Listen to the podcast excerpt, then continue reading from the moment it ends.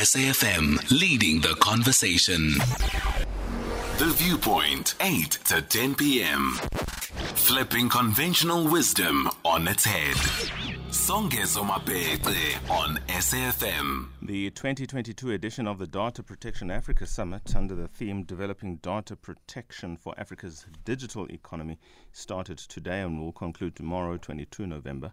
This year's summit, which is a collaboration between the Africa Digital Rights Hub and the Information Regulator of South Africa. The summit brings together data controllers, processors, innovators, innovators, I beg your pardon, regulators, policymakers, lawmakers across the globe to discuss and offer solutions to emerging data protection stroke privacy issues on the continent. It also, among others, seeks to build capacity, facilitate collaboration, showcase solutions and expertise, as well as explore critical issues of data protection privacy on the continent. Let's find out more from Ms. Teki Akuetteh, founder and director of Africa Digital Rights Hub. First, before we go to Advocate Collen Weapond. Teki, good evening. Thank you so much for joining us. Welcome to SAFM. Good evening. Thank you so much for having me. And it all comes down to this, right? I mean, you guys have been planning for quite a while. It's an, it comes at an important time, certainly when the continued increase and uptake in the digital economy warrants this conversation, but certainly a lot more than just this conversation. Your thoughts?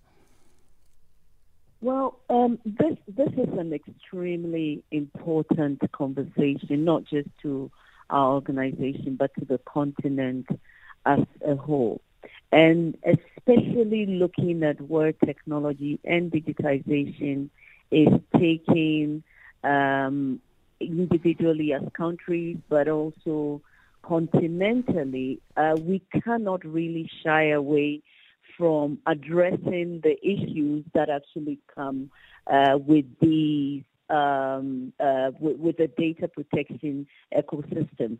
And so for us, um, a conference like this is very important, and that is because in the data protection space, awareness creation is one of the key factors to creating the right ecosystem. Capacity building is one of the right uh, structures to really build in what we want to see in Africa as far as protection of of the rights of individuals when it comes to the processing of their personal information. And so that is why uh, we, you know, organize uh, events like this. And it's very important uh, for us to collaborate also with the key policing entities on the ground of the countries that we work with. So in the past, we've worked with the likes of uh, Mauritius and mm-hmm. Senegal, mm-hmm. and now it's the turn of South Africa. What is the ground like generally? If you were to give us uh, a, a, synopsis, if you will, in relation to the digital economy on the continent, what its current output is, what is the latent opportunity that certainly this conversation will look to engage for the purposes of creating and exploring, if not exploiting, in fact, the digital economy and its potential for the continent. So, coming on the back of the implementation of the Africa Continental Free Trade agreement of which South Africa is a signatory and so many other African countries mm. uh, with a potential market of over uh, billions, of many billions of dollars, what it means is that we should be able to, particularly when it comes to digital services, move information freely within Africa, something that we haven't been able to attain easily right now. I'll give you an example. I come from Ghana, and to transfer funds from Ghana to South Africa can be extremely challenging. Beyond the, you know, data protection challenges that you will find, there could also be other issues around movement of the information, issues around banking, issues around taxation, and the like. Now, if we are able to address the issues that come with the challenges in the ecosystem, AI, the differences in the laws, let's say, between South Africa and other parts of Africa, which will make it more difficult for, let's say, a South African business, right, to sell a service to a Ghanaian or to somebody in another part of Africa. If among in the data protection ecosystem, we are able to have um, conversations and and modalities that allow for the free movement of data in the same way that we want, uh, you know, movement of goods and services, we will be able to achieve a lot more than um, the current state in which we are. Yes, there is some level of digitization happening in the countries, but we're not seeing a lot of interaction between African countries. And usually some of these barriers that we see is also coming from the fact that it is very difficult to move data, particularly personal data, because of the divergence in the in the laws that exist in the various countries. And so a summit like this mm. uh, is also meant to at least bring together all the stakeholders, regulators, um, you know, uh, continental bodies and other agencies to enable them deal with uh, some of these issues.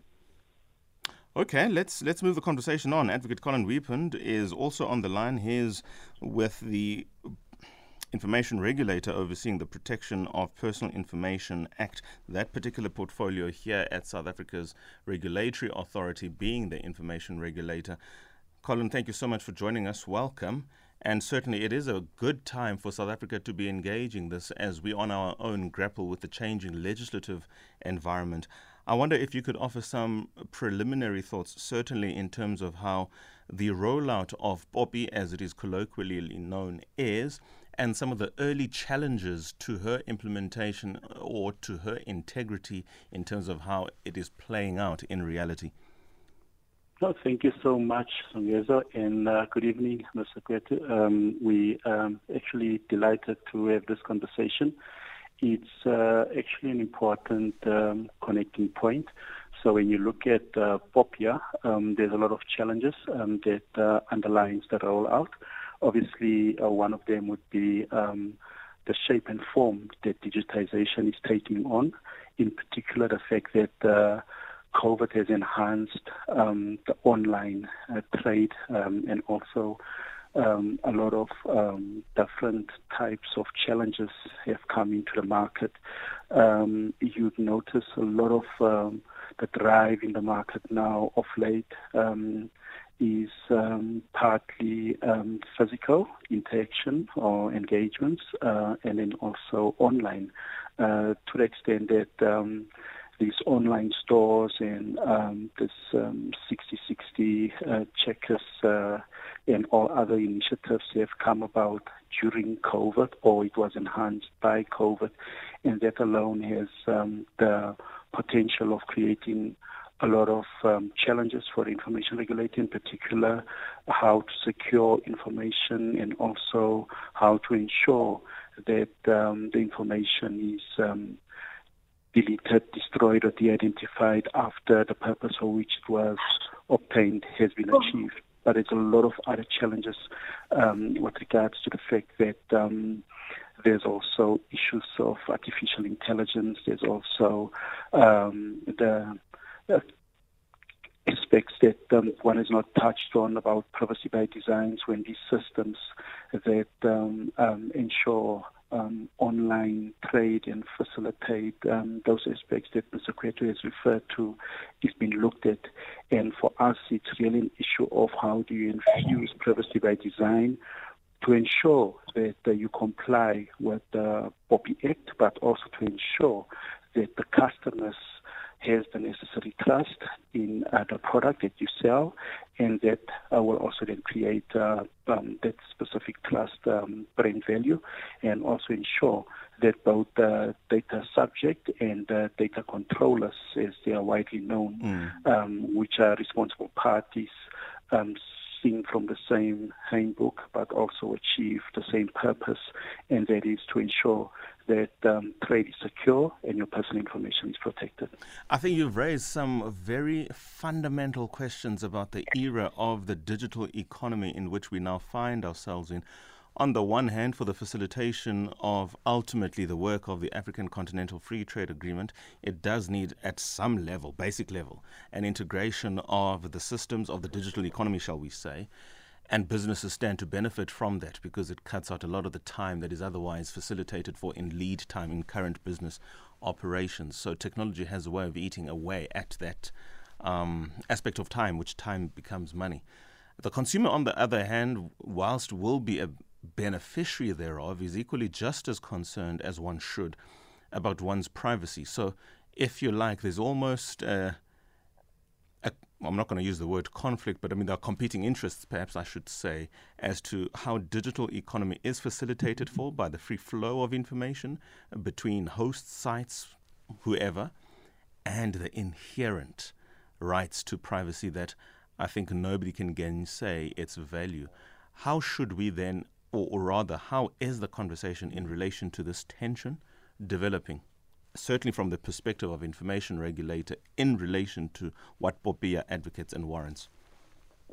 No, thank you so much, Songezo. So one of the key things that the regulator is considering is to ensure, as Mr. Kwetu was referring to it, um, how does cross-border uh, flow of information being facilitated, and that specifically in terms of Section 72 of the Protection of Personal Information Act. And what the information regulator has done to this extent is to consider guidance note, and that's one of the initiatives uh, locally. But what Mr. Kwetu is referring to is the fact that we need to come up with a, a framework um, for um, Africa as far as the digital economy in relation to data protection is concerned. And that would also then allow us to ensure that there's effective regulation when free flow of data is achieved. But very importantly, when these systems get to be introduced, as per the example of Mr. Kwetu, where um, it's a challenge to actually move money from Ghana to South Africa, if that specific systems are unlocked and introduced and, and, and operationalized, then we must also be sure that there's effective regulation because what happens is that uh, the personal information or personal data of uh, uh, of uh, data subjects or mm. consumers or customers is actually the basis of the flow. Um, so it's nothing else. It's it's actually the flow of personal information that will ensure the um, uh, digital economy is is um, realized and actually uh, brought um, about as as conceived and as um, already um, rolled out in in um, the European on the European economy, uh, uh, the European continent.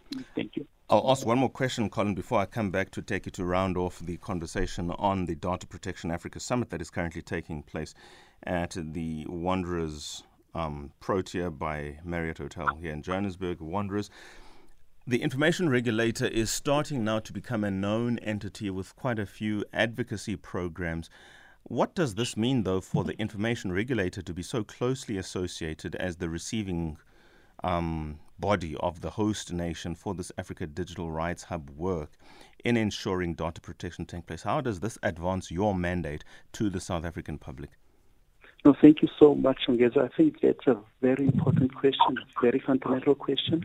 So you realize that uh, our vision is to become world class and not to be a pedestrian organization, as the chairperson of the information regulator always emphasizes, Advocate Pansy Tlakula. And for us to be associated with uh, the Digital Rights Hub um, in the um, African Data Protection Summit 2022 means that we are achieving and realizing that goal um, by means of association, by means of um, rolling out um, the specific uh, uh, summit, and also ensuring that our voice add to the collective and ensure that uh, people realize that uh, South Africa is not an island, but it operates within a continent and it needs partners to ensure that there's economic growth, there's realization of all sorts of uh, uh, digital aspects of the economy, which, um, in terms of um, previous speakers um, during the morning session, uh, highlighted, as Mr. Um, stated earlier,